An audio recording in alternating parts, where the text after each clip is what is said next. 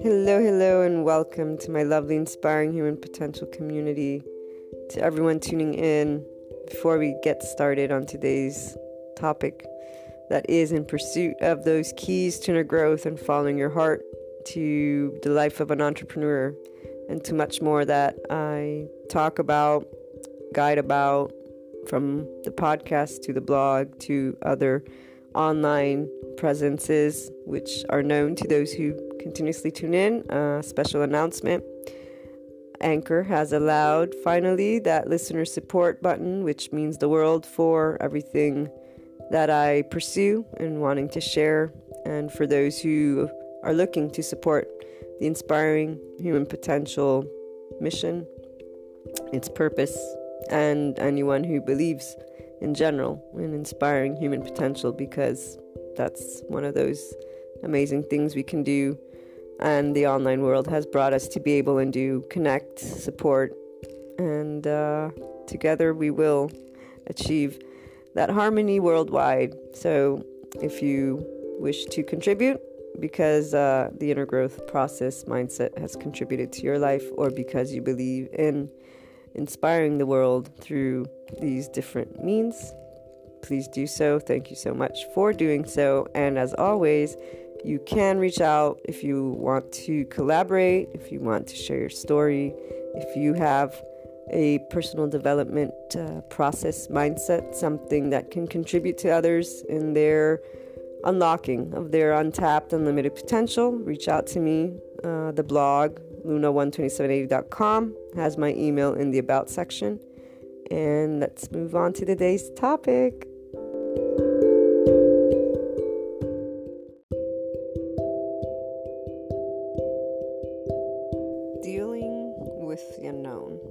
Many different shapes and forms. And even the unknown is not always about one relating to it in a way that you don't know what's to come, but sometimes you don't know exactly how something will arise. Something could be partnership, a job, uh, the next day of your life, uh, something that you've been feeling is different in your body, maybe a hurt or not a hurt, unknown. Again, any component really uh, those that are important to the individual, depending on your area of focus, depending on what's going on.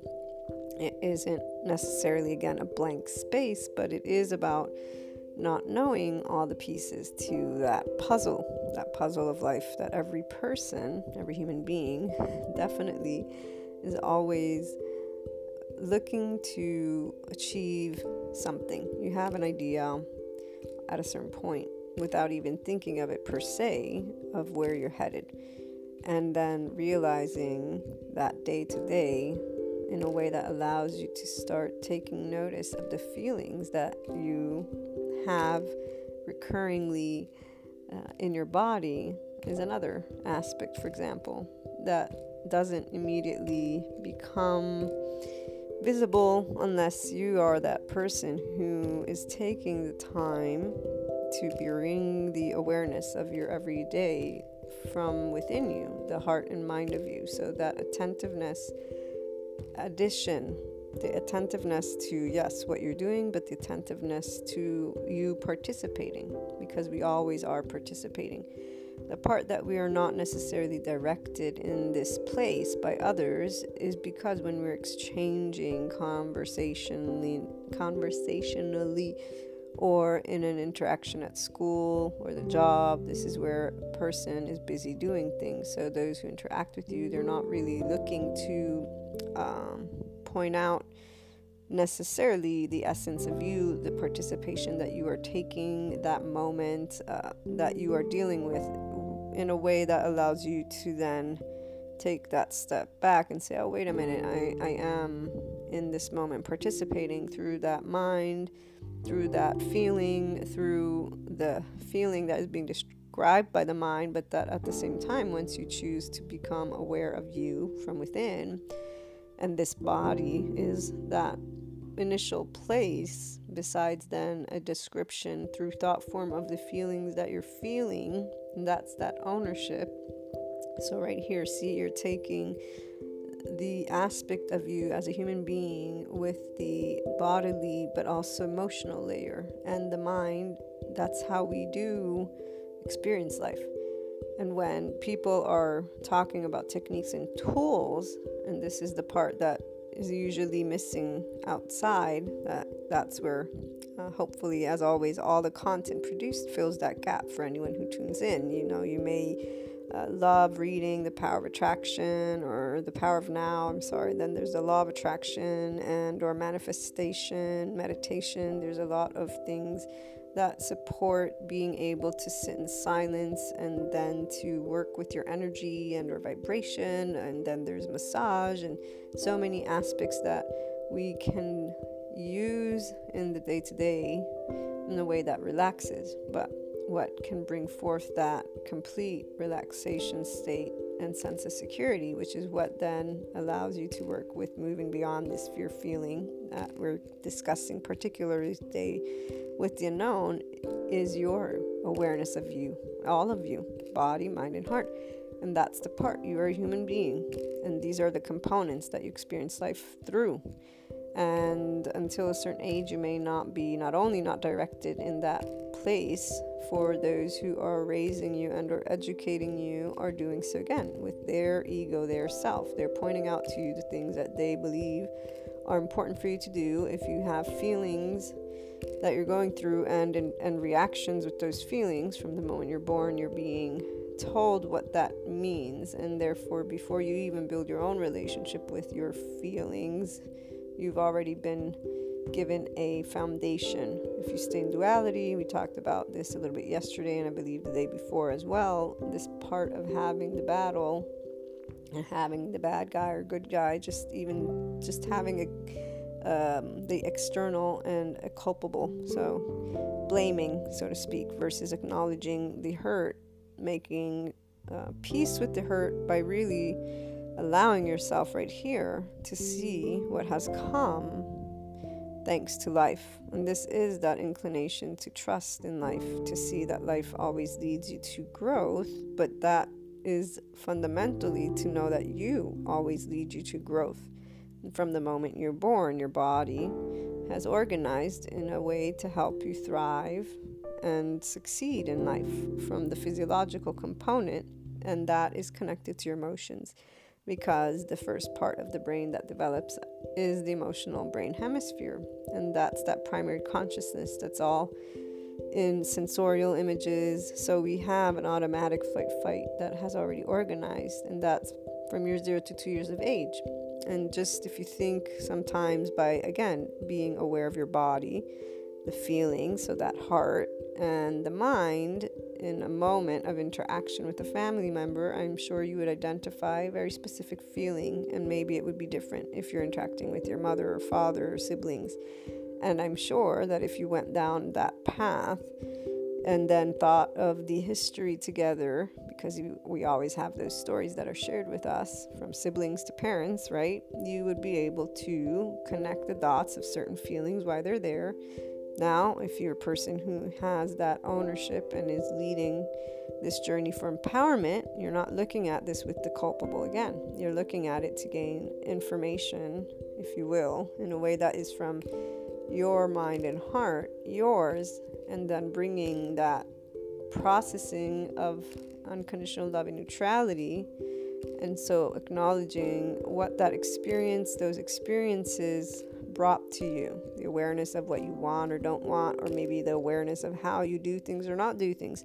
The part of staying in a feeling that is not flowing. And so to stay with a feeling of upset, let's say there's an upsetting event that you're recalling, for example, with family members or friends or whoever right here is that choice where unconditional love and neutrality and recognizing your ego self, your human nervous system, which has as its first response societal engagement. So the moment you're born, you're going through trauma because essentially you don't know the world. You still have that consciousness, and eventually it develops into secondary consciousness, the part that we talk and we think so, secondary consciousness is where you think that you think, you know that you are.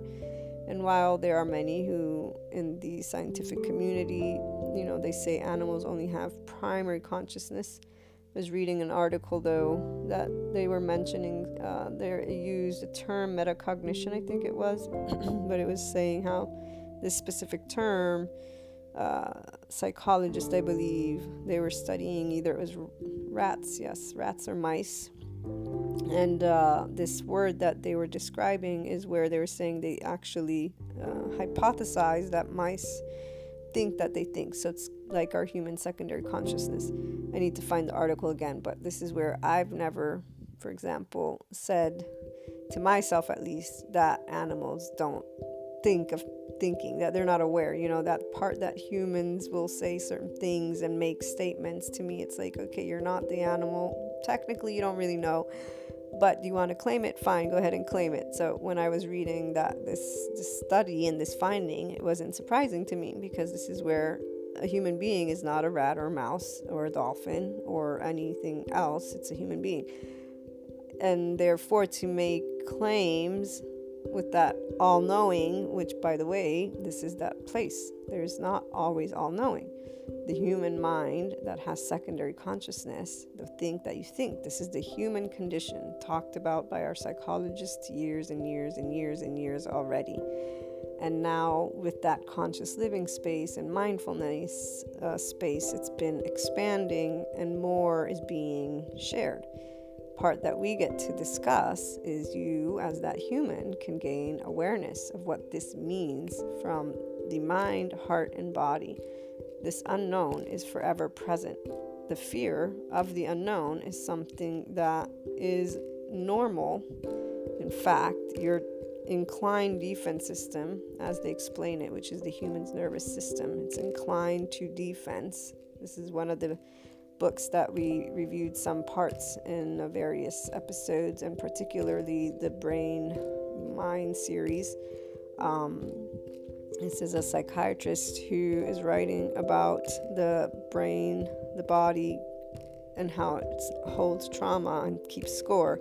And he actually has a practice, I believe, in one of the European countries. Say Germany, but I'm pretty sure it's not Germany. Anyways, he supports his patients at this point in his journey as a psychiatrist with mindfulness and meditation because he recognizes that it's important to help the person who's been through trauma to reestablish experience with the body and to then be able and create uh, the safety again instead of still enacting the same flight fight that has been organized. And, and he in fact mentions trauma is not only those extreme moments meaning when you're in a life threatening death situation, violent situation, even uh, verbal abuse. In fact, one of the people that he is talking about and works with is somebody who, in the brain scan, as she's reliving a traumatic experience, which is why she's going to him, that she experienced with her husband, she completely detaches. Her brain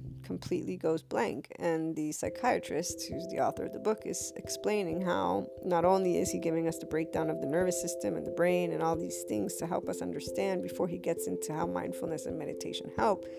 I Haven't gotten to that part yet. But this is where he's saying the woman's detachment, so the brain going blank when she is in this almost dying car accident. So this is where they were witness to a truck, I believe it was, that flipped over, and luckily they weren't hit, but the cars in front of them were. And um, so the husband relives fear. His brain all triggers fear responses when he's explaining, so telling the story by mouth to the, the doctor as they're being scanned in this brain, or I forget the name of the machine. The woman, on the other hand, her, the wife, her mind goes completely blank. Nothing, nothing's happening. This detachment was something that she learned when she was young because her mother was verbally abusive. And this is where he even adds the part of, you know, it's much easier to help somebody to rework fear than it is to help somebody to love life, to produce the feeling of loving life because life, what is life, guys, right? That's why what is the unknown? there are ways that people will talk about these things and keep them in this form that uses the external to define them. This way, they have what they can see, but essentially, life is not something visible, it's something that you feel, and you're actually using your mind, the thoughts that you have produced, been given, and then have been inclined to be supported with along your journey. Uh, and this is the part majority of individuals, as I was saying before, they're not speaking to you in a way to support your inner exploration, your feelings, getting in touch with the body, the mind. They're teaching you something, guiding you on something, they're supporting you on something, and this is all in various different stages depending on who they are.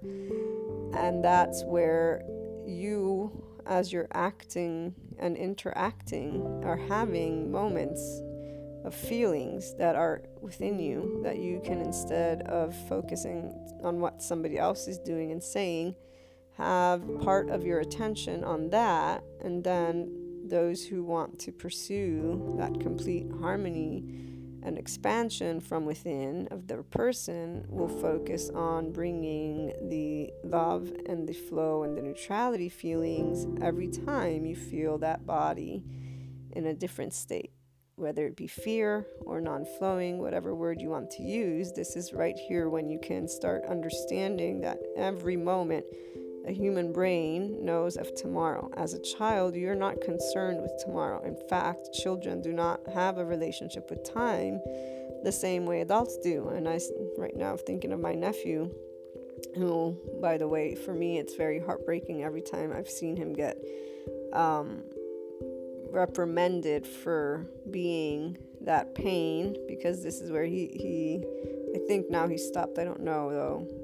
Um, last year, at least, he was still uh, asking the same question about when can we get the presents or when can we get uh, forget what it was, but the the time thing very challenging for him to put away when he wanted something, and uh, in a day can he could ask you this in, in less than 10 minutes, you know, the same question over and over and over again.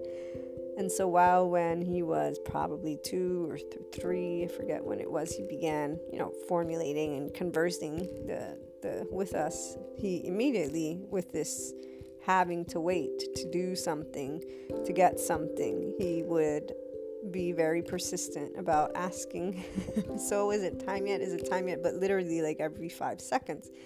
And as you got older, which for anyone, we've all been children, uh, so we've all had probably little things you can re- remember. For me, as an observer, and, and this is with any child, every time it's really challenging for me because I understand that there is uh, obviously the parent is concerned with ensuring they can be um, considered not annoying to other people you know like I, I get certain things. Anyways the point is it breaks my heart because i can see that they don't know why they're being you know the, at the moment of being told no at the moment of being reprimanded there's not knowledge.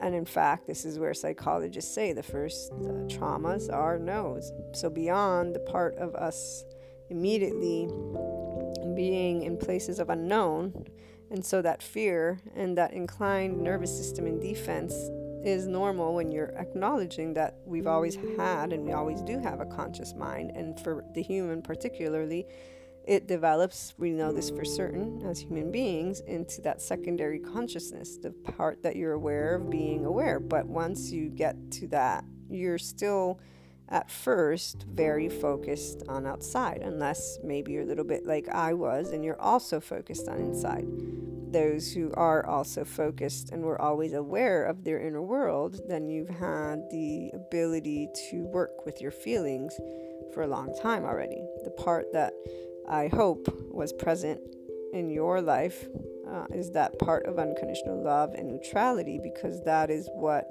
allows a person to process the conflicting emotions that arise as you are engaging with other individuals and life, which is full of the unknown, meaning anything that is not working in a way that your brain works, because that's where the unknown happens, is when you start adding your data points, which every person does.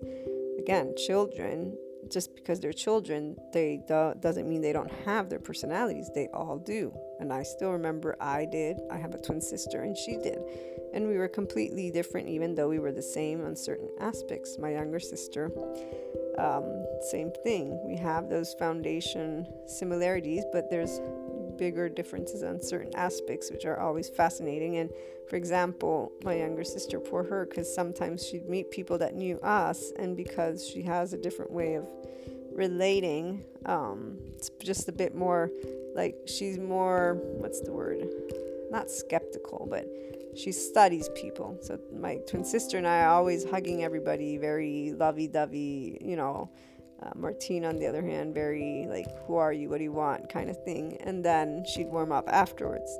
But getting back to my nephew, so this part of him repeatedly asking about time as he got older, he lessened it because they began to get he be, he began to get more in more trouble because this is where as the age grows right the adult thinks okay well i need to start enforcing more and now they can understand because now they have language enough ability and so that it begin that you begin to be firmer. Doesn't mean the child has any different feeling developing.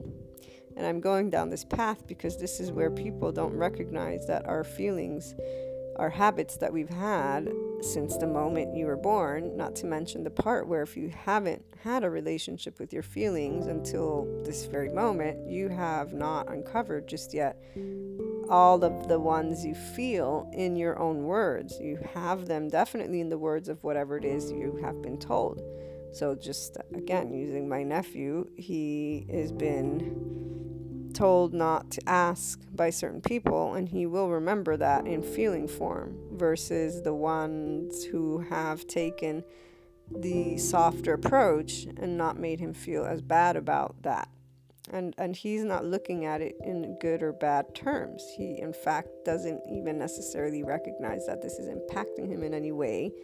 One day, as an adult, he will have a specific reaction, probably, in voice and feeling to interactions that have and deal with time that he may, if he wants, become aware of eventually. And that will have everything to do with how he was guided to not persistently ask about time in the way he did. This does still, he still does, but much less again, because now he understands when they say you're going to get uh, you know, punished or you won't get this if you ask me again and again about when. So that's difference. Doesn't change how he feels about it. The feeling persists.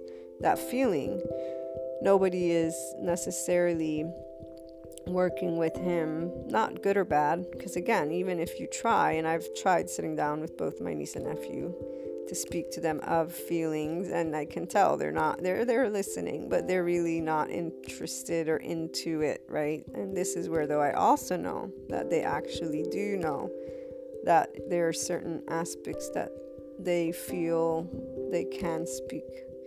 I don't know how to explain it. It's a feeling but although I know they're not interested in those types of conversations having those conversations with them allows me to recognize in other moments how they will in the future potentially be inclined to discuss certain topics because they have in their awareness that with Aunt Maria they can talk about certain things. But the part of time, what I was trying to get at, and that consciousness and that way of a body responding, this is where the moment he is not knowing why he has to wait, there's a feeling of urgency. And even these feelings of urgency, uh, people will, in duality, uh, claim good and bad. So, this is where once you're getting older, things are organized in this good or bad. And that too is distracting you from being able to actually move beyond the feeling of fear, the feeling of uncertainty, the feeling of non flow with the unknown. And again, the unknown from a conscious perspective can be anything that is dealing with tomorrow. And you, while you are acknowledging that tomorrow, you're also acknowledging the feeling that is in your body.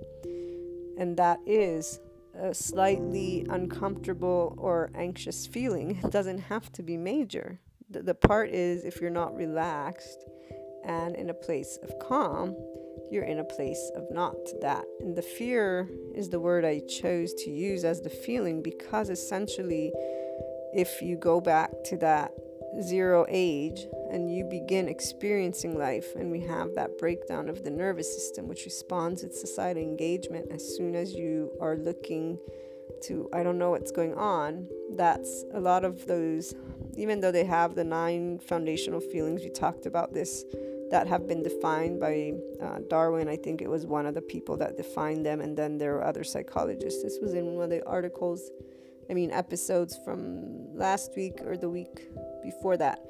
But when you go and look at those feelings, again, they're being described by one adult, and they have not been told by those infants with their words that to those adults already also are uh, using specific ways to take and analyze these aspects. These are all important to know, not to negate the studies and the information.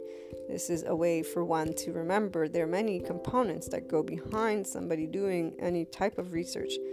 Like I was telling you guys yesterday about that one study that I still have to write the the the professors, the university people that did the study, where they are um, claiming and they found really that there are gender biases in job applications. And the one question I have, because it wasn't revealed or expressed in their uh, explanation of how the study was conducted, I did not see anywhere that it stated we know and knew the sex of the person who wrote the job application.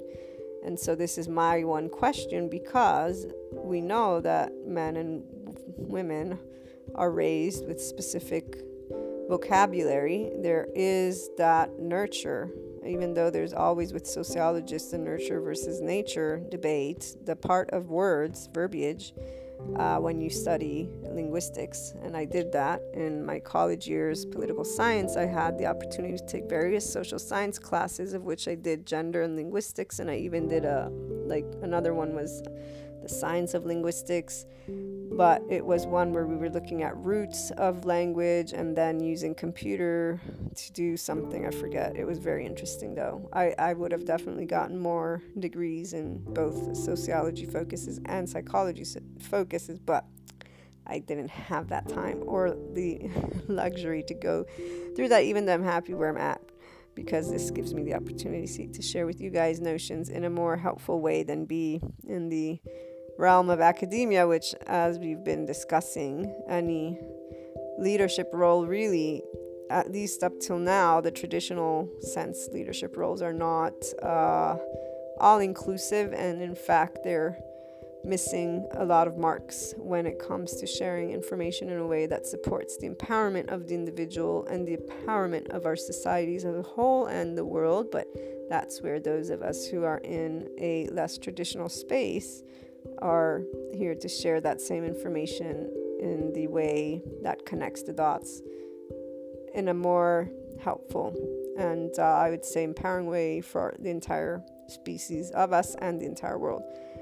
And um, what I was trying to get at is that questionnaire or this study doesn't specify if those who wrote the job applications what gender they were. So my question is if it was that gender, did was that taken into account because they've been most likely spoken to with specific words, so they have a habit of using words in their language.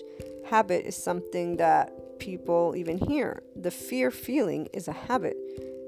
That's because the moment you're born, again, you are born into the unknown. So remember, we've talked about this too. Child psychologists, they explain the incidents of night terrors, which my sister's the one who told me since she has the kids, my twin sister. Um, the three month mark, I believe, or six month mark, is the first night terror that infants experience, and this is when they are consciously becoming aware of not being one with the mother. So, again, you're not thinking yet, you're only feeling. And this is where only the individual can pinpoint that feeling but in the meantime, they've been told what they feel, who they are, and what their behavior means by the parents. who are defining them uh, the entire time along their journey.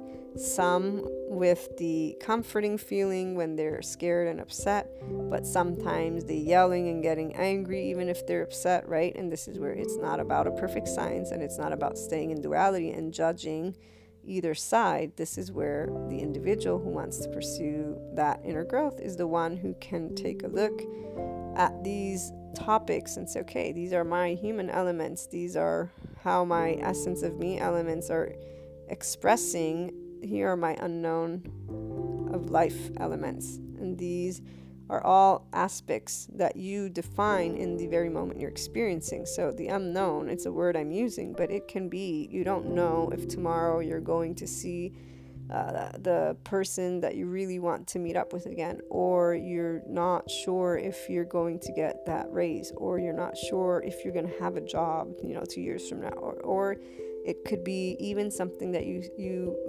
think to yourself is silly because others have told you why you're thinking about this, but it means something to you, and you have feelings of fear about it because you don't know the outcome.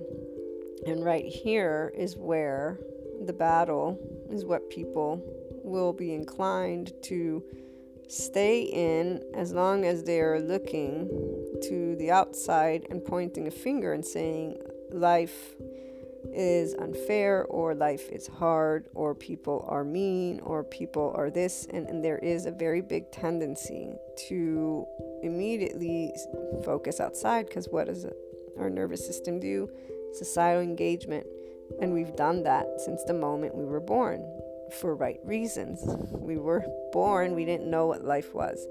This part of ownership, it's ownership when you are becoming neutral because you're saying, I don't have a culpable party. I'm not blaming my parents. I'm not blaming life. I'm not blaming society. I'm not blaming a lot of things and and for this we go further and further sometimes when we talk about the evolution of our entire species you know there's a way that people look back and keep pointing at humanity as this evil beast even when it comes to the environment i have many environmentalist friends and I always say, I understand this pain that you're discussing is very important to your heart, to your ego, to yourself, to your identity, to who you are. This is a calling, whatever it is, it's I can feel it as the empath that I am, as the empath we all are.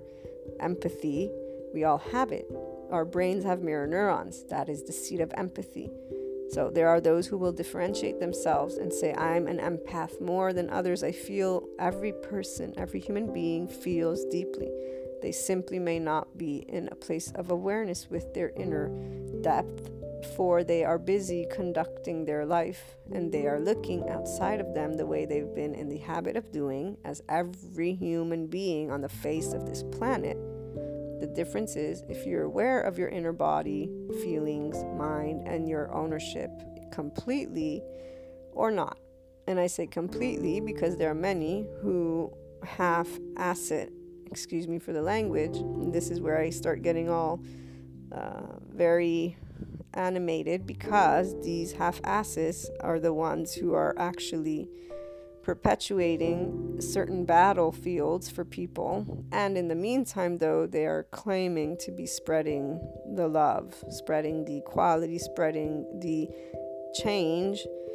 And uh, with that ego, meaning they're really fulfilling their ego's needs at the same time. I do know they're making a difference because they are supporting specific individuals with those specific hurts, meaning there are individuals who feel comforted in knowing they're not alone and therefore they their leaders these individuals are people they follow because they allow themselves to um, feel not alone. Again they know somebody else feels that passionately about the topic. And that's a starting point for an individual to claim okay this is something i'm very passionate about. The part that I know can move them along their journey even further, and that will be twice as beautiful inside and outside, is when they're realizing that that is the fear of the unknown, of tomorrow, the fear in, in general, the concept of is life going to continue on Earth, as well as the importance of that item, so the environment in this case. That is something that one wants to focus on the part of pain, and not because they're hurting, but because for them they're battling to fight for justice it becomes unjust when you are claiming that the entire human species is an evil species because they did what they did without acknowledging that they didn't have the knowledge that we have today. Now there are those who believe in conspiracy theories and or anyways they have their way of adding the dots meaning there's the evil corporations, there's the evil system, there are you know forces trying to keep you slave and and yada yada yada. So this is where i'm not diminishing any of these what i'm trying to ensure though is take into account what your belief what are your data points. So whatever it is that you've added up as why the world is the way it is is going to keep you in the fear or you can move beyond. The unknown is something every human deals with.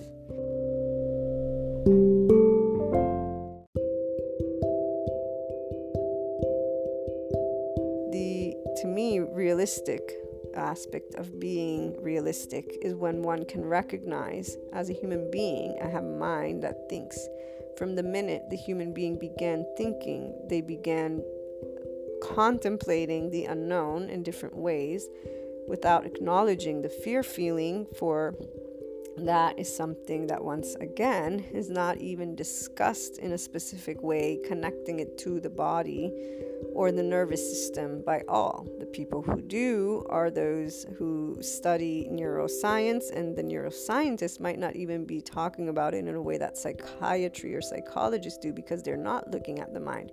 But there are, luckily, those of us who read different material bring the things together, and there are, I'm sure, also those who are specialized in these fields who are making a mark and, and making that difference in trying to present specific um, outline so that the individual can understand that it is body, mind, and heart.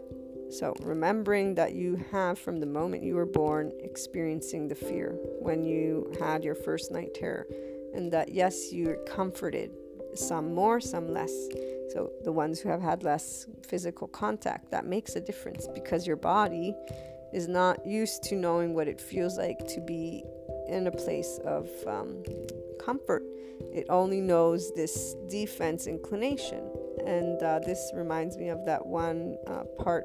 There's a psych- one of the psychology books that I've read as I pursued writing the first part of the Inner Growth Mindset book that is composed of the sociology, psychology, and existential components of the inner growth journey that one can embark on, and that infinite higher human potential. The second and third part are in the works, and those will be considering the other aspects, those essence of us aspects, the unknown elements of life aspects. So, this is for anyone who is new. Uh, I have this book that's been in the works from the beginning of the Inspiring Human Potential blog. In fact, I started the blog as I started the book so that I could start sharing information, for I knew I would not get it published anytime soon.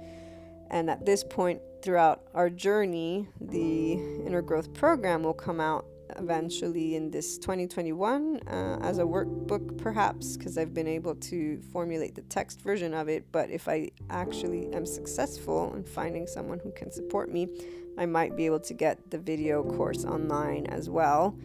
And in the meantime, though, there's going to be a series dedicated to our lovely humanity. So I'm going to start with a short uh, introductory version to my style and to our topics. Uh, I feel that is the best way to go, and then we'll have the Be Proud to Be Human series. And uh, I'll keep you guys posted on all of this, obviously. But now I lost my train of thought. What I was trying to get at with the habit is this part of recognizing that in your cosmic consciousness, you were not always in this place of looking within you. So our human species and the way they've been doing things also they're not looking to say hey hold on a minute every person really is organizing in certain ways and hasn't had the opportunity to go ahead and take a look at those feelings because uh, either you're interested in reading psychology, sociology, existentialism, or you're not, right? And you're going and grabbing information when you have a dilemma, a crisis. And when you do that, you're going to find the people who are going to give you the techniques and tools. That's not the same as the empowerment of you necessarily. It is something that helps you. The next step is that empowerment, which this is where we come in and again, hopefully support any one of you who is on this journey. So, the scientification of love is written by a, I believe it's a French psychologist, and they describe in one of the chapters this uh, scientific study that they did with chimpanzees and it was yeah it's very sad even when i speak of it. I remember reading it i'm like oh my gosh why would they do this? You know but this is where some people say if science hadn't done what they did would we know what we know today of course we wouldn't. So it's not about justifying. This is where you can take a step back and realize are you really going to claim evil when at the end of the day the human's mind began to develop and wonder about things and study? No but luckily then we grow and we learn to okay wait a minute we don't want to mistreat animals we don't want to mistreat the environment. We coexist with it. That consciousness it grows. That's why we have a conscious living space today but to claim that humanity is evil because you're looking back and looking at what they did, this is where I find it not fair and I find it unrealistic because they didn't have the knowledge. We have the knowledge now. They didn't. They found it for us, not in ways we condone. And that, therefore, it's, it's one of those, you know, what are you going to do? So, those who stay in the duality, they stay there. They stay with hurt. They stay with blame. That's not moving forward. That's repeating the same duality and that's you striking you know against somebody who didn't know any better. So right here they didn't know any better. They th- but that's the the part of where this is for those who believe in humanity not for those who believe in humanity as the evil thing that was created. And that's where there are those who segment. Again they will give tools techniques talk about love, but then they have fingers that they point at certain individuals. And that's where, to me, they're not spreading the love anymore. Now they are becoming as those who they accuse because they are discriminating against one group of people and or in this case when it comes to the environmentalist humanity we are part of nature the fact that we think got us questioning because there was fear of the unknown, and to not have compassion and understanding of what fear means when every human being has that feeling and will choose, not choose with awareness, but there are things that you fight for in a certain way because they impacted you greatly in an in-depth emotional point. And this is where only from neutrality can somebody speak words in a way that acknowledges the suffering of all with the love at heart to say, wow, you know, I, I can feel the depth of that human. I don't justify it at all, but oh my gosh, that's, you know, you, you just know that they've been through something. Um, this is where, as a kid, I always remember because I didn't really acknowledge that feeling that I could perceive of, of humanity. So the calling to be of help to people, it was always connected to supporting an individual on their heart's journey, on that unique spark, believing in themselves and doing things in a way that comes naturally as a human being, but as you, versus but mm, staying in the conformity of the external. And this is where, luckily, with my inclination towards unconditional love, this is um, what led me to uncover neutrality and, and learn to speak my message to the best of my ability with neutrality. And in fact, it was only once I realized neutrality that I began having all the pieces to support the human that wants inner growth, that wants to tap into that higher infinite human potential to the extent that I do now because before that I didn't have all the pieces. In my awareness completely, this fear of the unknown became very, very clear as I began blogging because this is where it was one of the first and most read for years and still now um, blogs. And when I began the podcast, the same thing. The topic of unknown was the one that kept coming up. So, the science of love, the experiment of the chimpanzee, is about this chimpanzee being able to feed from a metal mother, and then they're having a soft made of cotton mother, and uh, that it would eat quickly to then go and spend the rest of their time with the mother made of cotton. Okay, this is to connect back to that part of if you haven't had very affectionate uh, parents, for example, without condemning or judging, because this is where those parents had the same and the same again. And this is where we want to remember in neutrality that because the neutrality is what's going to help you to have compassion, and this is also what's going to help you to move beyond the fear feeling in this case of the unknown, meaning, why did I have to get those parents, for example? And there are those who acknowledge they have this feeling. Acknowledging is the first step. Bringing the feeling of love to you and to the other is the next step.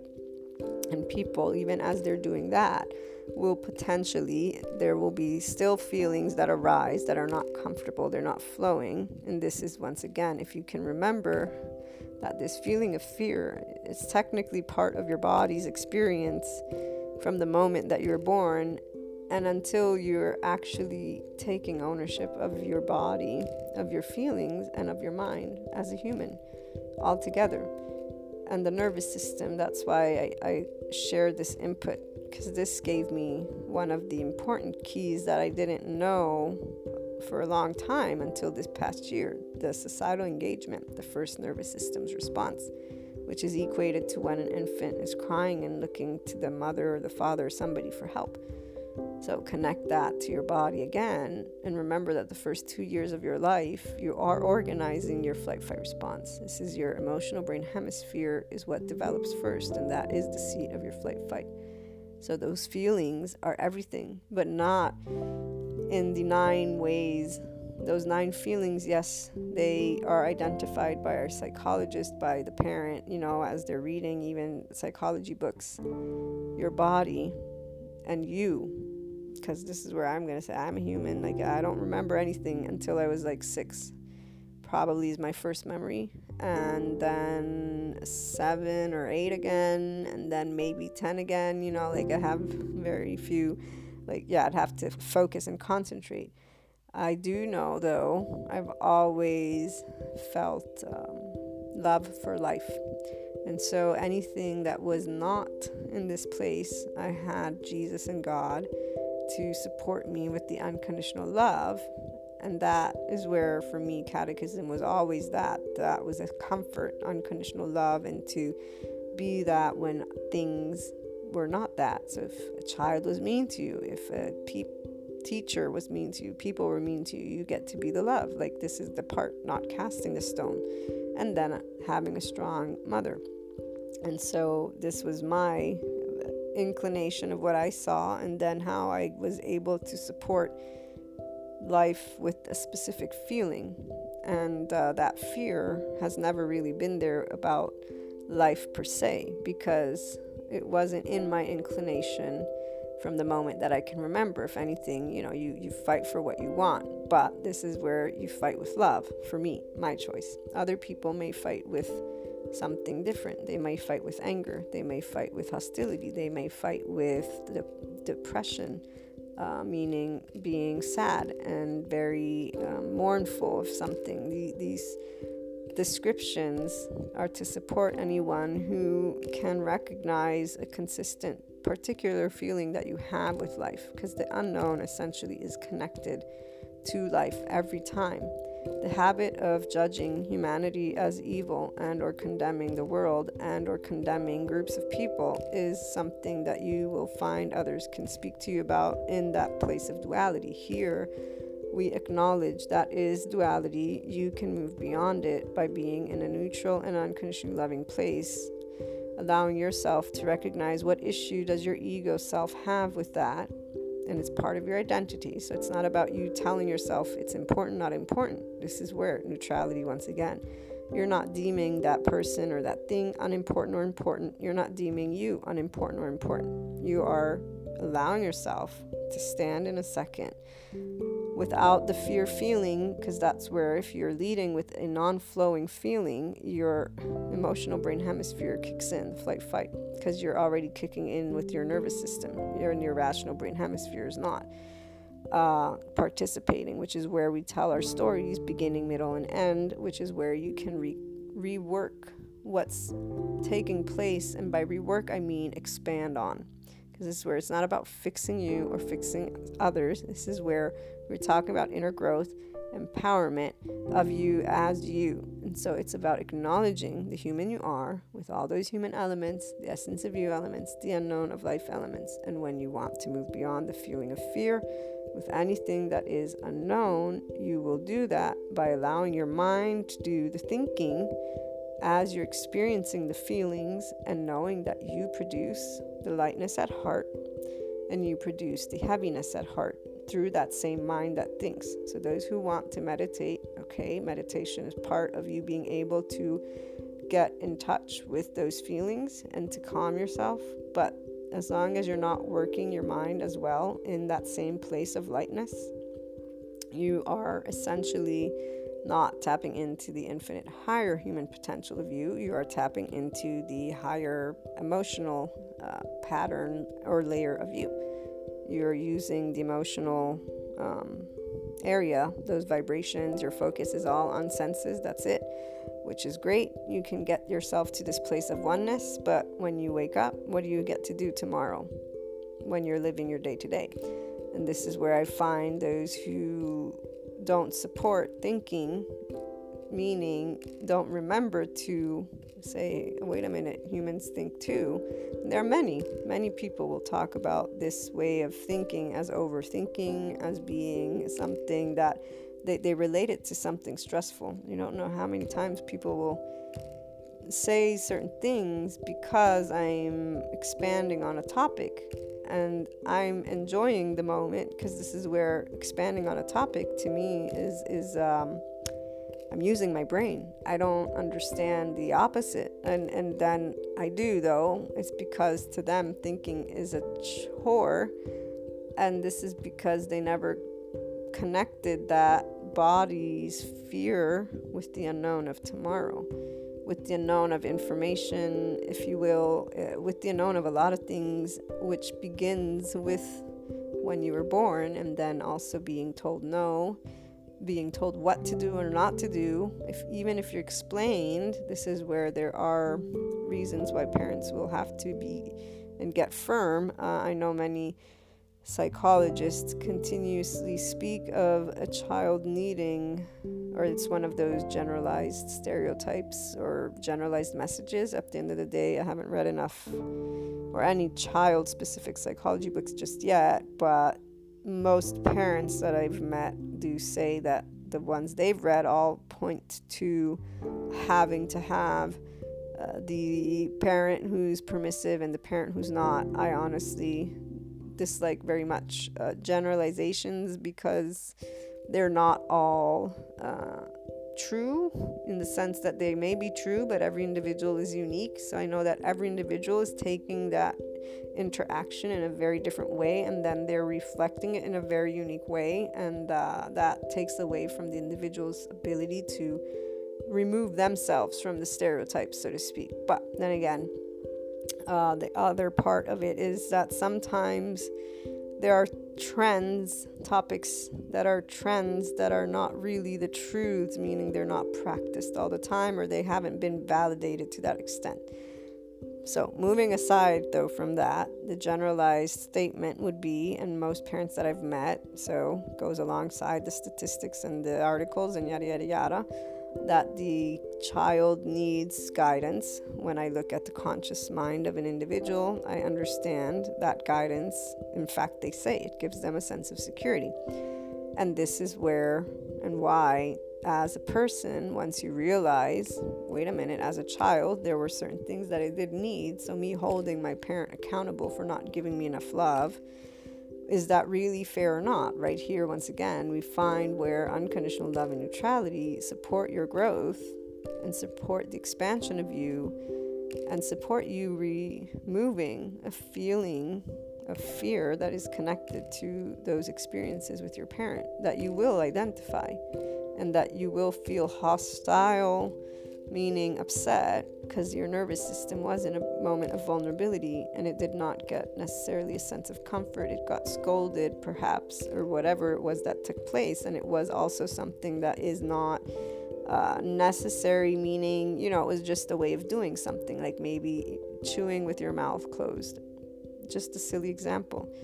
How many children have been told to not chew with their mouth open, so chew with your mouth closed. And many in different shapes and form have been told this, you know, close your mouth when you're chewing. Now, the, the child has in that moment reacted with a feeling, and that feeling is not going to be a flowing feeling. But depending on how they're thinking it through, that will be then how they relate to the world and although this is not an unknown component, I'm trying to get you guys to understand how much feelings are always and have always been in a specific habit. That inclined defense of the nervous system. Again, as a child, you're not in this place of saying, wait, my body's feeling this, and nobody's telling you how's your body feeling and how are you feeling. And then walking through it with you. And even when they are, doesn't mean that the child is necessarily uh, in that place of complete knowledge, so to speak, of that moment. Not good or bad. And really, time will tell as we're becoming a more consciously aware species with feelings in mind. I've seen their groups, there's nonprofits that have been created to try and support different styles of parenting and I see parents of today, they're definitely much more aware of child psychology. They're much more aware of feelings. There still are those who instead will treat kids in this military stylistic way. Um, and this is where that's completely not allowing uh, for an individual to eventually develop relationships with their feelings.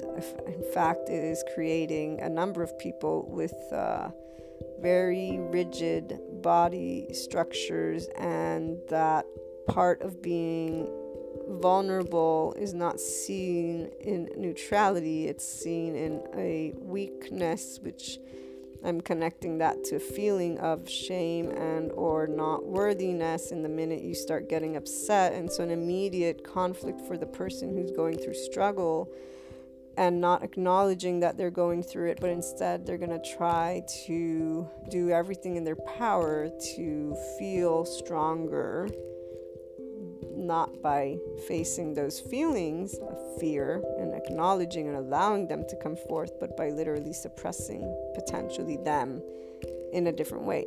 Not good or bad, but those do build up and that's where and why when people say oh they had a breakdown or oh this person would happen well guess what? It's very clear what happened to those who understand the lack of direction towards helping somebody to use their mind to acknowledge their feelings to work with inner harmony on their feelings with their own mind not based on a checklist of how you will triumph over, you know, and by triumph I mean that battle format. Once again, seeing fear as your enemy, uh, and we've talked about that a couple podcasts ago. Like it was a anxiety thing. It was it works for those who want to stay in the battle format, but this is where there will always be that battle. You want to go the next step and remember okay wait a minute i'm battling myself technically. I'm, I'm judging and condemning something that may always exist alongside me. The fear of the unknown will coexist with the human forever and ever because there's always tomorrow. That's the part. And this is where for me whether it was faith i don't know because i had it so this is where i can't go back and, and raise my, you know, become again and be an atheist. I was raised with Jesus and God. So this is where I know that sense of comfort besides a strong mother and a mother who is loving. So hugs and kisses, you know, um, firm when she needs to be and needed to be. Not now I'm an adult, but that I definitely probably didn't like. No, I don't think any child really likes the part when you're getting reprimanded and told not to do something that's that part you already want to do your own thing. But every child will uh, love to be held if it's that um, unconditional love, not a love that's oppressive, of course, because there's other, there's different types of love. Although unconditional love, I would say, is the pure love because love is a feeling. But even getting to that place, for example, it does require the person to go within and acknowledge when I'm getting upset, for example, at a parent, at a sibling, at somebody because they did something right in that moment that is not loving. That's the ego, the self, the nervous system responding with the defense mode to something that is not you, that you didn't want, that you disagree with. So, this is why the mind is important. That's the place where you acknowledge the feelings and why the feelings are coming from you that's the ownership. The, the person who is in the victim place is only focusing on judging and condemning, and they're not necessarily gaining the awareness and ownership. They are still functioning with the societal engagement nervous system's response. So they can acknowledge part of it, but if they don't pursue further by removing the blame, they stay in this place. So if you're going to blame fear and or say fear you're bad, you're not going to eventually lead yourself to a different moving beyond the fear of the unknown is where you say, okay, this is something that can take place. You don't see it as a weakness. Now, this is why the rigidity doesn't help somebody to work with neutrality with weakness, and that is how you remove from your body the feeling of weakness in time, guys. In time, because you've had the habit every human has. This is where vulnerability, no one wants to be that. We've talked about this before as, a, as one of our topics, and any person you'll ask. I mean, you'll talk about certain things, but there won't be, uh, in moments of deep, deep despair, most people, unless they were raised to be able to be comfortable in that, which I've found very few. Um, and even when they are expressing it, it's always in moderation. So their deep despair moments, they're the you know person wouldn't even have the time to be able and get on a call or get in you know in person. I think they're just yeah, it's one of those things where I've not experienced anyone breaking down like that. Well, a few times, but very mild uh, meaning, you know, short moments. Uh, and other times it's after the fact. And in fact, I've had some people that literally they just want to be all on their own. And I get it because this is where uh, it's working with how you are in, in a moment. The part of being able to empower you is the part of when you're not judging and condemning the moment. And this is one of the biggest challenges because right here, the mind will lead you initially towards the duality, the battle. Again, you've been brought up to be given that answer to the problem, so to speak. So, whether you want it or not, the part of whenever you've reacted with upset, you've been given a response.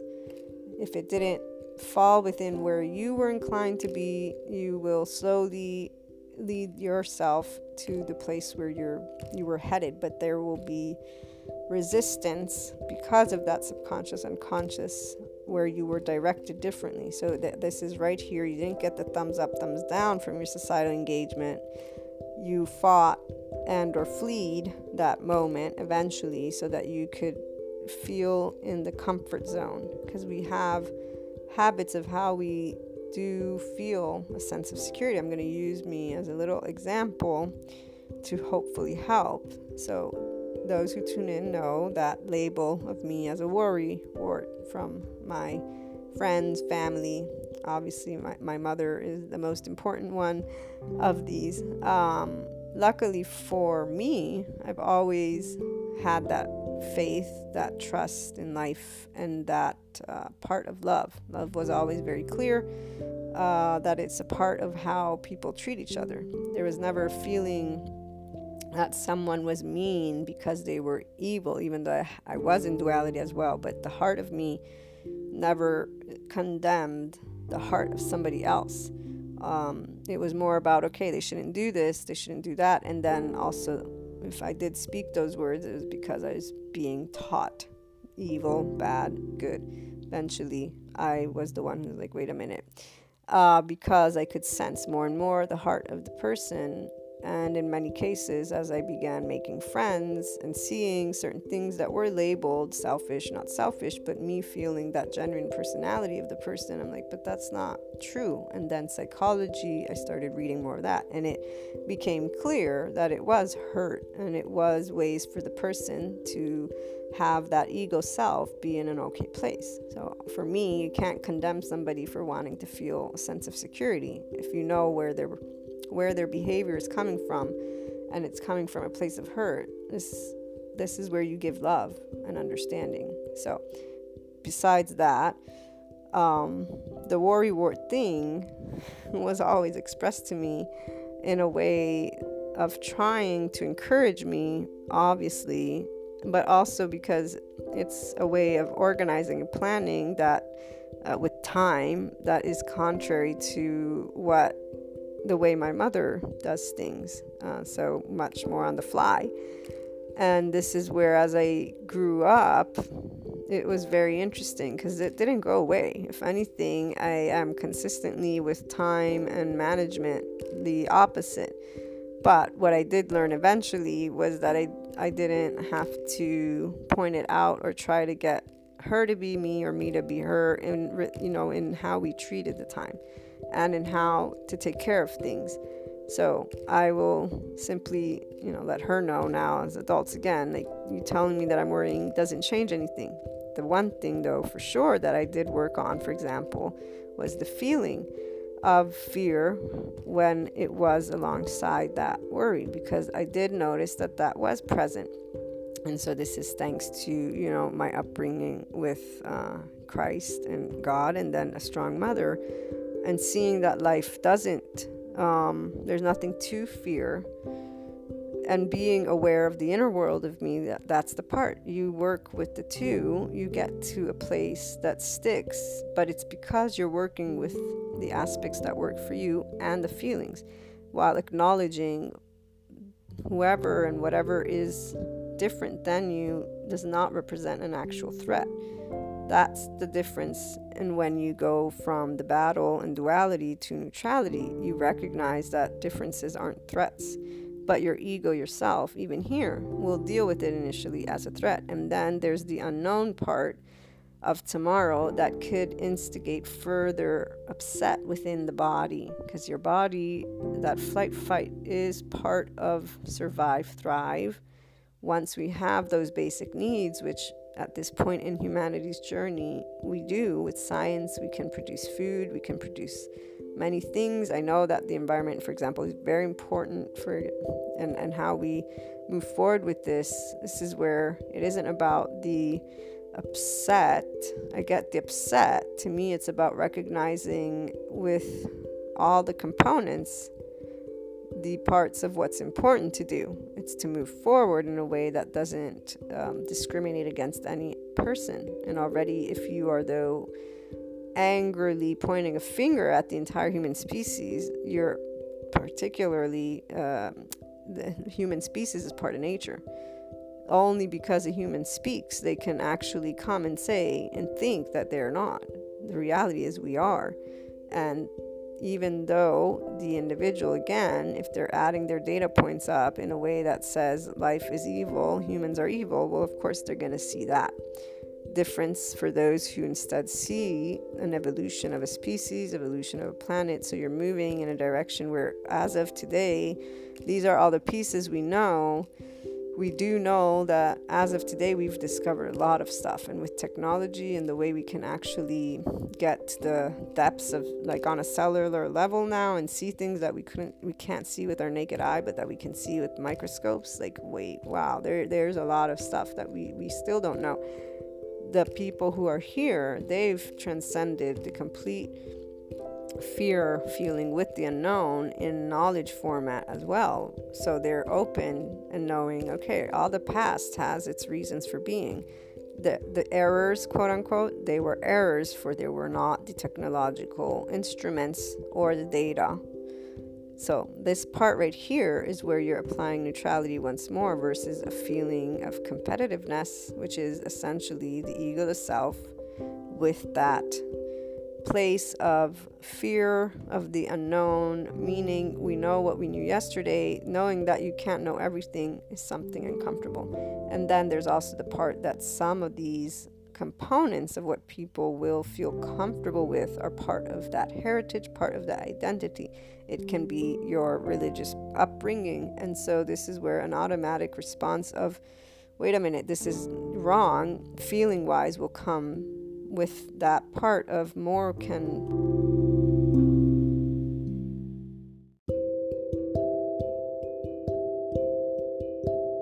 be brought forth that shows various things that contradict, if you will, something that has an emotional connection, something that has a sense of comfort, something that has basically part of who you are. Acknowledging all of these with love and neutrality and not negating them. So, some people will think so you can't have both faith and science. This is where many who, like me, have both. It doesn't mean you have one truth and nothing but the truth. That's the whole point of being able to be beyond that fear feeling with the unknown as a human being and acknowledging with the heart the things that are important of you and a part of your identity. And so to still feel warmed and, and cozy and fuzzy, but also not getting upset when something or someone says something that negates it. And you know, guys, the other part is really allowing yourself to recognize that the construct of societal culture, for example, of ethics, of, of, of a lot of things that we speak of, uh, has been developed by the individual and has been accepted. Once it's become universally accepted, that's when a societal concept becomes quote unquote a fact. So, the gender stereotypes, biases, many, many things, the way people talk about them, the way people feel about them, this has been all produced by individuals, and that part of majority minority is very tricky, quote unquote. Quote unquote, because this is where, again, I do know there are different groups of people that have different firm beliefs, so to speak, of why things are the way they are. So it's always with respect that I try to share various data points and aspects for there are various types of people tuning in to these episodes and it can be the person who's just beginning to follow their heart and so you're at the beginning of the inner growth program or you are in that battle the duality so that's the intermediate level of the inner growth program you've been following your heart but you've got continuous enemies, quote unquote, things you're fighting. This is where, if you know your truth, then your truth is one where you will be as calm as a leaf. You're not uh, reacting with the fear of the unknown, for you know your truth. And that is the biggest and most amazing opportunity to move beyond fear in that place when you're able to realize that you can always express who you are. The only reason you haven't is because you've been in this place of uh, hesitation, really from a feeling standpoint again. And, and this is where, with humbleness, so acknowledging your truth, but also that other people have their own truths, you begin to move beyond a fear feeling of the unknown because you're claiming, I know that I don't know everything. And so it's okay to make a mistake, quote unquote. This is where, for your own life, once you get even further, this is way past that inner growth program, the advanced, because first you get impartiality, then you begin to identify every time you're in duality and you bring impartiality, you're practicing even here. The feeling of fear, again, it's that nervous system connected to our brain, connected to our consciousness. As humans, we do know we have secondary consciousness. We know that we exist, we know that tomorrow is unknown. Although our basic needs, for the most part, for those who are comfortable, have been met, this is where, as Maslow's hierarchies of needs is pointed out by those who are marketers or online business owners or anyone who's read about them, once we have the basic needs, the human mind moves to other needs, which become those external things, the societal, uh, and more than just that. He has a whole list. I don't remember it by heart, but It is those aspects that are outside, and so labels of success, money, other attributes, and even partnerships and people. We begin to have other needs of that nature. Because needs, what is a need? this is where, for the person who like me, always remembers what do I essentially need? I need air because apparently we need oxygen to breathe, right? We need water. Our bodies need water, and we do need an amount of food for us to be healthy and to be able to keep living. so that's your basic need. Beyond that, it's all plus. This, for example, can be a very good way for you to deal with moving beyond the fear feeling of the unknown, any circumstance that you've coming across remembering that you have a mind as a human, it has secondary consciousness. You've always had feelings. Fear has been one of those that has been a component, not for good or bad, but because, again, you were born and you didn't know life, and you kept looking outside of you for those answers. Those answers were provided to you very much willingly, or maybe not, but you had people who raised you, you had uh, educators, teachers along that journey your body was always feeling and organizing things, and that inclined defense was always there. And even though you may have gotten hugs and love and affection, there are many instances where you were being told no and or experiencing feeling wise aspects of fear that had specific responses and that you can uncover and decipher on your own. And this is where, if you're in the intermediate level of that inner growth program, you're still, when in a moment of doubt, looking to who has an answer for you about what's going to take place if you make this decision. So, before we close, let's get to this. Because growing a sense of comfort with you and knowing that your life has always been leading you to you is one of the most amazing places to achieve as you pursue inner growth and tapping into that infinite higher human potential of you. It's amazing because you are using, as always, everything that is part of being human. This is your mind, your heart, and your body.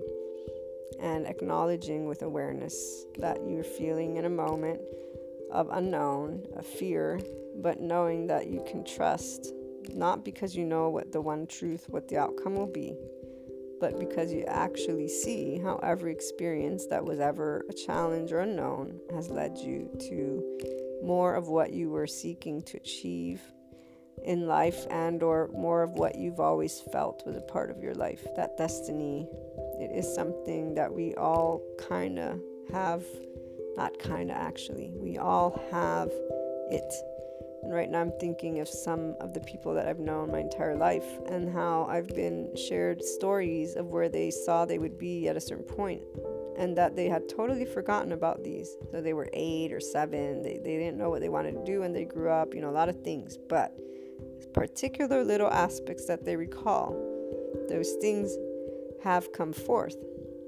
The part that gets me is this is the part that they speak of this awareness without the ownership component that would give them the ability to finally move beyond the feeling of fear with the unknown forever, for good. Doesn't mean your body does not react with it. This is where you are not ever saying, because your mind, it's still conscious. That's the part. People want it one way or the other when they say in duality. Neutrality and duality is where you acknowledge I am human, but not with the limits that people say I'm human. It's I am human. I have a conscious mind that knows that it doesn't know everything, and I have a body that will react to defend me for what happens if something's unknown. Tell me, can you see in darkness? Can you see blindfolded? The unknown is that. It is a void. It is a not knowing. It's not knowing. You don't know. Otherwise, it's not called the unknown.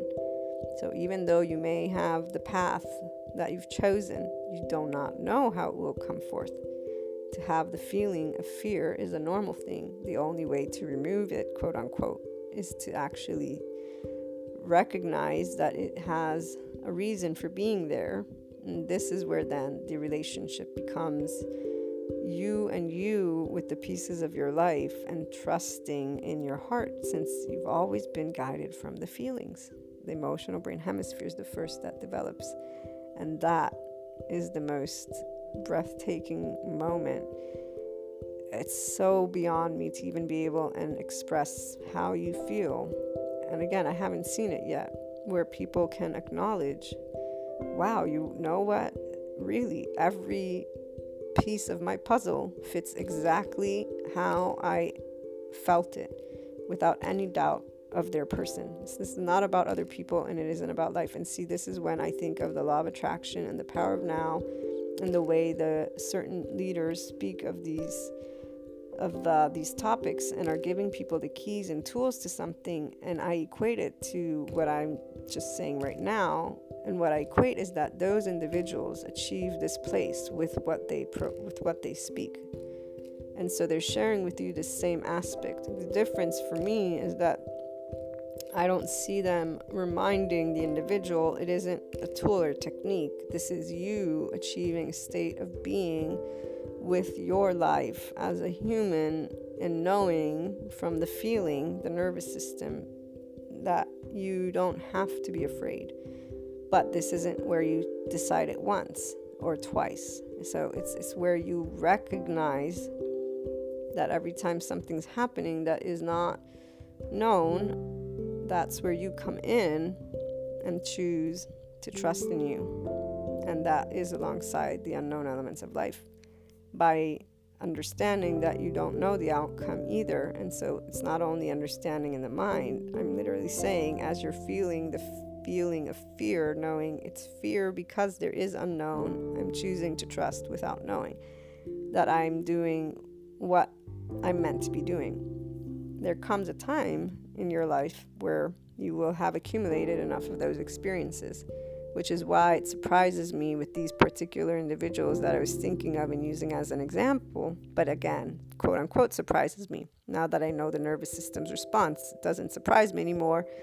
It's a bodily response that nobody is presenting to them in this format. For again, the subject matter experts can present their data points in very specific formats in accordance to their academic research guidelines. And so they're not connecting this in this format for they would say but there's no proof of that in this way because nobody has perhaps studied that nervous system's response with context and this is where i say well uh, excuse me but you're a human being i'm a human being you know like i'm actually making what I would say is a logical deduction. So you tell me the nervous system has three responses societal engagement when they're seeking help outside, particularly their parents as infants. So it means when you're an adult, you're looking to all those things that are your facts and to society that is telling you what to be and what to do and what's the truth and not the truth.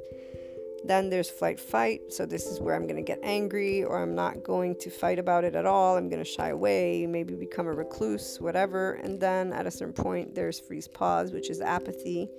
I can break that down in different sections because people will have, again, different little areas that they gain complete empowerment of and then complete apathy of because they didn't actually take the time and nobody said, hey, you can look at this thing that you're dealing with with your heart versus the responding in a way that is defensive because essentially the ego self reacts with societal engagement when it's endangered. So when you're an infant, anything that was new was danger to you or not danger per se, but you didn't know. The feeling again, it's not you're not thinking. It's defense inclination of the nervous system for you're unaware of what life is. That's exactly why then at a certain point they're saying you don't have that proof per se because people will start interacting they start talking. Plus we've got all those uh, sociologists speaking of uh, you know societal stigma. And, and at this point there's the big bad wolf and the big bad wolf can be a gazillion different other aspects. And so this is where there's plenty that people can find that will give them peace of mind and a sense of comfort with an external group versus them realizing, wait a minute, as a human being, it's only normal that I have a feeling of fear because I don't consciously know what happens after death. While psychologists speak of it in different ways, and perhaps they will themselves know about this this is where I haven't met enough to, to tell you any personal experiences. All I can tell you is from the people that I know, equating what I learned about the nervous system. This is why I understand now how they're not realizing that they can move beyond the fear feeling of the unknown when I present to them, but so this happened, this happened, this happened, this happened. Do you see how life always happens exactly how you want it? So you think maybe you can replace that fear feeling now with a sense of comfort. but again, guys, it's where I do realize not only that bodily aspect, and so the person, even uh, making sense of this particular place, it's so easy for people to look again at limits and point a finger and say, but that specialist doesn't say it this way, and that guru doesn't say this way, and this is what I'm seeing and amongst these people. And so they're going to be pointing all along and basically simply reaffirming I have a right to be scared, but without taking the ownership and saying I have a right to be scared, but I can choose to trust because guess what, guys? The unknown is not known by any of those people either. This is the part that makes it amazing when you achieve from within the feeling of love and a sense of comfort flow. It's not because you know how it's going to turn out at all, but you've chosen to replace fear feeling with feeling of love and trust in, in that you're making choices for yourself that are going to come forth because up till this moment you've seen that they have. And there's nothing that is disproving that they've happened except for the external who is telling you that you don't know. And so you can't claim this for yourself through word or feel. Again, uh, for me, from the minute I can remember, I just began not understanding the quote unquote hypocrisy because it was like, wait a minute, why? But you don't, but you know, and anyways, I ended up finding out more. That's also why it isn't that I don't um, listen with interest. I've always listened with interest to what people share with me because it's them sharing something of them. I've never listened to others essentially as the only truth, even though probably not always, because where, as a child, there was a very clear uh, way for me to try and ensure that I felt safe, and that was to follow, right? That those grown ups that can tell you what to do, as it's very clear with the love part and uh, the being good. So eventually I realized uh, other things in, in the sense that they're they're they're spoken of and that's where I began seeing but so people say this but then they don't do it hmm why would that be and now at this point in my journey actually know their their societal engagement is triggered and the ego self is triggered and they're not acknowledging that as an insecurity and a fear of the unknown because they are immediately going to societal engagement which is a list of everything that has given them the validation that they seeked in the way that makes sense to them. And so it's basically, like I said, that last piece to saying, wait a minute, but my truth is not everybody's truth. And so acknowledging that it remains unknown, but your feeling doesn't have to be fear because at the end of the day, whose life are you living? And when I say living, how do we live life? through the mind and the heart of you, which is in your body, which you always have access to, which you can gain beyond the whole mastery thing. This is where it's empowerment, it's mastery, it's really you actively always knowing my life is my life in the way that I think it and feel it from this body that knows that there is a tomorrow because I have a secondary consciousness that thinks that it thinks and then I got a bunch of people that are telling me exactly a lot of things, and I don't have all the answers to everything. I only have answers to whatever my area of specialization maybe is or not is, you know, and, and that's where you can go down certain lists. But this is where you could get totally distracted What's most important is to recognize I, as a human, get to deal with the unknown in very different ways, and it will always come forth as a feeling, and it has always come forth as a feeling. I use the word fear because when you can go from defense, you feel the opposite of that. You feel a sense of calm and security. And it's uh, loving because it's um, comforting. So, like that chimpanzee that kept going to the mother that was cotton, that's the feeling when you can finally rest assured that although you don't know any of your outcomes, you trust in the heart and mind of you as a human, as you, because you've seen that all the pieces to your life make sense.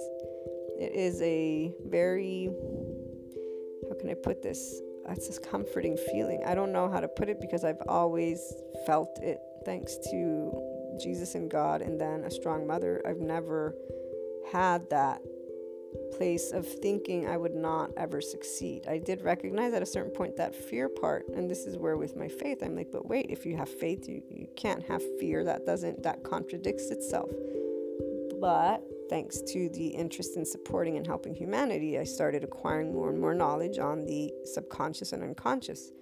This nervous system thing is, for example, something that I wish I had immediately gotten access to, but none of the psychologists or sociologists that I read or the existentialist mentioned it. The breakdown was only provided to me at this point, and this is where it's because this psychiatrist, who by the way explains his entire journey and how much medicine he's prescribed and how many of the traditional techniques that do not help the person to re establish a body that removes those flight fight triggers that have been organized either again from that moment that we're born. We're organizing them to people who go through major traumatic experiences at an older uh, age but they all we all have trauma in one shape or form and it's going to be something you can work with from your inner body with the feelings that you experience and you choosing to bring forth not the fear, not the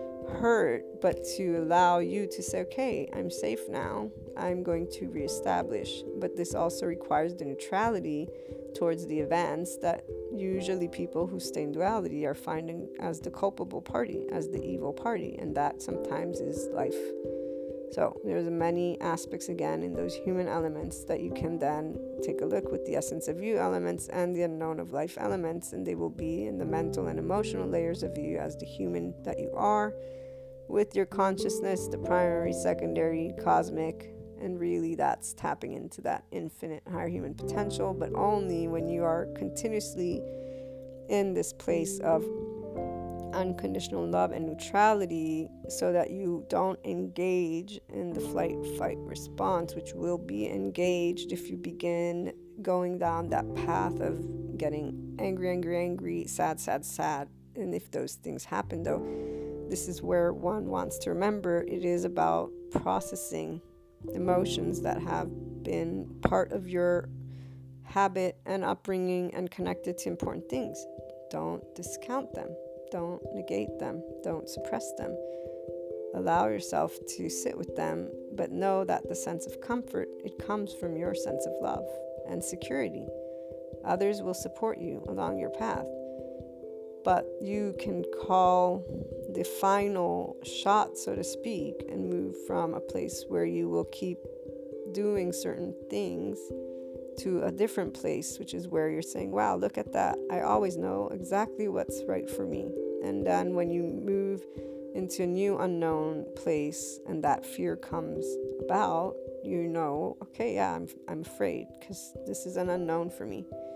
But you immediately are beyond it, so to speak, because you're looking back and remembering, I'm choosing trust because I see that I can, because I see that I always, because I it's a belief in you, believing in yourself and in life, and it is a not having that enemy with human beings or uh, the life and the way sometimes things can seem concerning and again choosing a feeling of neutrality and or flow versus fear and that's actually how we get our emotional and brain hemispheres to be at their optimal. This is where we're conserving that energy, right? We're not staying engaged in defense. We're not staying engaged and using energy for a flight fight response. That essentially is unnecessary because there's no physical threat. There's a contemplative potential moment. Or if you stay in duality, that's going to be the repeat flight fight response, societal engagement, freeze pause thing that you've got going. It's um, always interesting and an opportunity for anyone who's looking to expand the loved growth from within to, to do so in time. Patience is important, but it's really about you being able to, again, remember that emotions, they've been there for a long time and they developed primarily from your zero to two years of age, meaning a lot of things were organized in ways that you may never remember yourself in, in like memory format. But your body is always communicating to you. So if you can trust to bring love to it so that you can calm it and then you gain that information through research and finding material that helps you and then going to trusted sources again things that you can trust and always with ownership you're adding to your information bank. So you're choosing support. You're the one conducting the day to day, the life, the moving forward. Remembering that is also important because, of course, you're going to seek help when you're in a fear place. Recognizing the fear and saying it's okay to be afraid and it's okay to have support. I have support though, not because I need it. This is where you can recognize that differentiation because if you're going to need it, that's very different than inner growth. You're not moving beyond with your feeling of fear at the level of that nervous system, so to speak. So it's not about not needing it either, because there will be those, I don't need anyone. You will know when you're in that place of people are plus and you benefit from people because that's where you do gain new information in the absence of other people and support. You don't know there's nothing there's no life if there's only you. Meaning you know this is where we could go on and on but um, the part of support it's important that it's a plus so that you can rely on you while also being open to support in that balanced way meaning you're appreciating and recognizing that you're not the only one uh, this is that part of um, humble and leveling out the ego because that's where sometimes people will get caught into duality and think they're moving in a specific direction, but they're thinking they're better or more special than others. It's not a bad thing, but if you really want to ensure you're always pursuing inner growth, this is not going to happen if you think you're better than somebody. That's when you think you don't have anything else to learn. That's essentially a thought, and hey, that if it works out, fine, but this is where the unknown is always going to eventually present itself. So, plus, it's not really, um, how can I say? Well, for me, it's every person has value in life. Nobody is less than anybody, and nobody's more than anybody. We all contribute to the world, and uh, we're all valuable. But that is, for me, the case, not for everybody anyways, for those of you who are tuning in, I'm sure your pursuit is in that unconditionally loving and infinite high human potential place. So, arrogance is not something that is allowing you to do this. Arrogance is keeping you stuck in a specific dual mindset. It has its reasons. You want to evaluate it, you want to find out what feelings lie behind it. You want to process it, allow yourself that time. The time will depend on you. There is no set time per se. There is the part of you knowing that feelings are yours and you allowing you to have them, recognizing that the pieces to life are always exactly what you want them, that is about you acknowledging that you always know what's best for you and not having any more fear with the unknown. Knowing though that you don't know how that is going to turn out, but you're choosing not to have the feeling of fear because essentially those who hold on to it, they stay in this defense mode, and they um, they stay in that. That's it. They stay in this defense mode. They don't allow expansion. That's to me, um, well, if you can uh, if you're somebody who resonates and is like wait yeah you know what that makes sense i don't need to be in that place that's the best place to be because you remove complete invisible threats from your life and really it's so amazing when you begin to be able to relate to people with appreciation and love when you're able to relate to disappointment with appreciation and love and when you're able to relate to all feelings with appreciation and love. And when I say that, I mean it from the heart of you with lightness because this is where you have no feeling of fear of the unknown. There isn't an unknown to your life. You are your life. The only unknown variable is that time of death, whenever that may be. Other than that, you continuously grow the pieces where you see every time there's a reason, and that reason has never taken anything away from you. That reason has always added to your life, to you. But that's for the person that's inclined to be in that inner growth mindset, to be in this place, and then remember that if it's not there, it's that nervous system for a second, and that it is also about the mind, though, because you're not going to see it, guys then you're going to immediately go to societal engagement. And there's plenty of people that have answers for you. It's not good or bad. This is where I get it. But you can choose. Those answers are those answers. I don't need answers to my life. I'm living my life. And it's always going exactly. And, and, and you start actually not being impatient either. Those pieces of the puzzle you are living in that moment knowing that you don't have all the pieces to the puzzle. That's why the unknown becomes familiar as well, why it's not something you're afraid of. You understand that as a human being, you're knowing it's taking place and you don't have the outcome. So you, you're really participating, is what it is. Looking forward to hearing your thoughts and experiences on the topic. So call in on Anchor or leave a voice message, and you can also always email me. You find the email in the About section on the blog, luna12780.com, and on the website, inspiringhumanpotential.com.